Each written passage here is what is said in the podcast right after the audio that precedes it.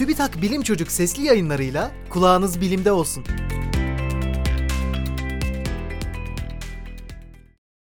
Neden bebekliğimizi hatırlamayız?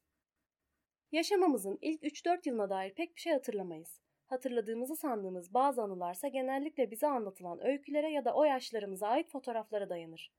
Bu durum bebeklik amnezisi olarak adlandırılır. Beynimizin hipokampüs adındaki bölgesinin en az 7 yaşımıza kadar gelişimini sürdürmesi bunun en önemli nedenlerinden biri. Bir diğer olası nedense dil gelişimi. Yapılan bir araştırmaya göre yaşanılan olay gerçekleştiği sırada sözlü olarak anlatılabiliyorsa o olayı hatırlama süresi daha uzun oluyor. Örneğin 26 aylık bir çocuk düştüğünde bunu konuşarak anlatabiliyorsa konuşarak anlatamayan çocuğa göre olayı daha uzun süre hatırlayabiliyor. Kültürel farklılıklar ve ailelerin olaylara yaklaşımı da hangi anıların hatırlanacağını etkileyebiliyor.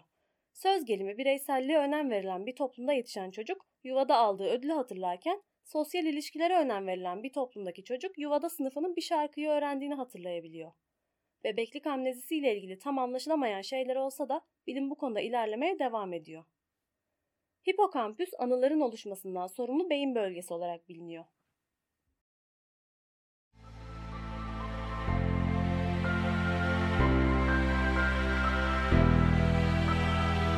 Bilim Çocuk sesli yayınlarını SoundCloud, Spotify, Google ve Apple Podcast kanallarından takip edebilirsiniz.